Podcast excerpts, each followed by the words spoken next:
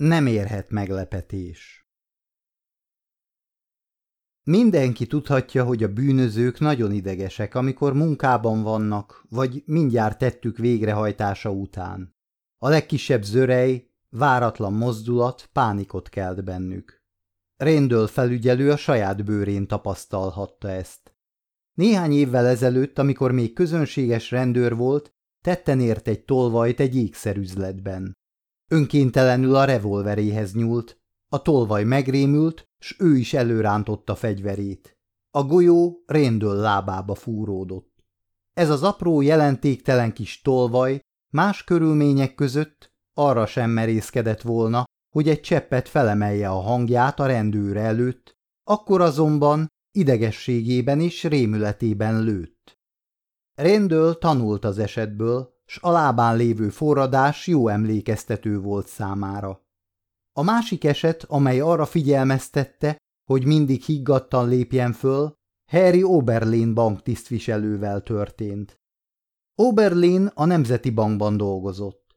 Egy napon tolóablakán bekopogtatott egy rabló, és elvitt tőle háromezer dollárt.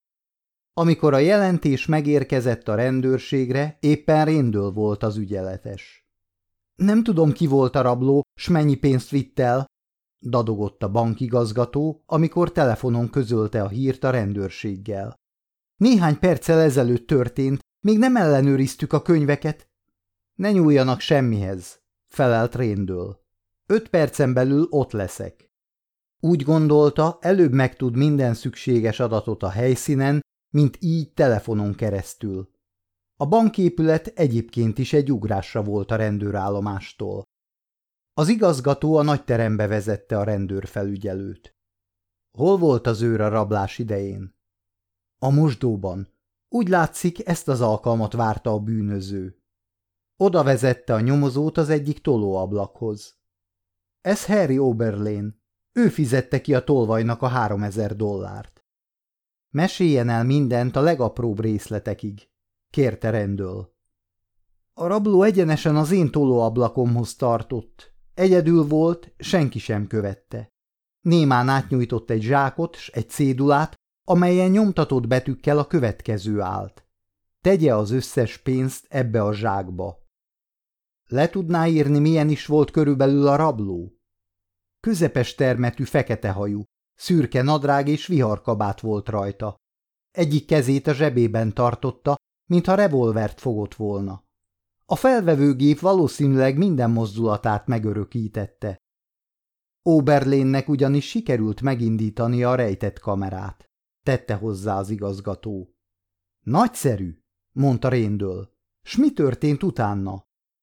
Mindent megtettem, amit a rabló követelt. A banknak van biztosítása, s mi valamennyien azt az utasítást kaptuk, hogy ilyen esetekben ne tanúsítsunk ellenállást. Mennyi pénz volt a pénztárban? Mintegy háromezer dollár, s valamennyi fémpénz. Munkatársai közül észrevette valaki, hogy mi történik? Nem hiszem. Miközben a pénzt a zsákba tettem, a rabló idegesen tekingetett körbe, de senki sem ügyelt rá. És amikor megkapta a pénzt? Egy mellékajtón az utcára ment. Akkor megnyomtam a vízcsengőt, majd rögtön utána szaladtam. Láttam, amint beült egy szürke plémuszba. A kocsi rendszámtáblájának két utolsó száma 39. Ember, miért nem ezzel kezdte? Ugrott föl Réndől, s azonnal a telefonhoz sietett. Halló, Hennessy? Nézzetek utána, nem jelentette -e valaki mostanába, hogy elloptak egy szürke plémuszot? Rendszámtáblájának két utolsó száma 39. Néhány perccel később a rendőrállomásról jelentették, hogy előző nap valóban eltűnt egy ilyen gépkocsi. A Nemzeti Bankban vagyok, adta ki az utasítást Tréndől.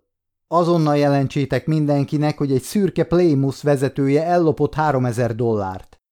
Amikor letette a kagylót, az igazgatóhoz fordult. A rabló azóta biztosan kocsit cserélt. A legjobb lenne, ha mindjárt előhívnák a filmet. Addig mi a pénztárossal ellenőrizzük, mennyi pénzt tűnt el. Mihelyt az igazgató elment, Oberlén Réndölhöz fordult. Felügyelő? Nem akartam az igazgató előtt szólni, de én fel voltam készülve e fajta meglepetésre. Hogy érti ezt? Feltételeztem, hogy egy napon rabló fog megállni a tolóablakom előtt. Sokat töprengtem azon, mit tegyek ilyen esetben, anélkül, hogy túl nagy kockázatot vállalnék. Ebben a percben felberregett a telefon, s Réndől a kagyló után nyúlt. – Háló, felügyelő! – jelentkezett Hennessy. – Megtaláltuk a szürke autót. – Már is? – Igen, méghozzá a bank közelében. A vezető nem volt benne, de a gépkocsi mégsem volt üres. Az első ülésen egy zsák volt, telve pénzzel. Köszönöm, állítsátok össze a jelentést. Réndől a pénztároshoz fordult. Hallotta a jelentést? Nem. Talán csak nem sikerült már is elfogni a tolvajt. Azt nem, de megvan a gépkocsi és a pénz. Oberlén elégedetten vigyorgott. Szóval a módszer bevált. Megijedt a rabló. Ez volt az én meglepetésem. Nem értem. S ami a legviccesebb, azt kérte, hogy mindent tegyek a zsákjába, ami csak a pénztárban van.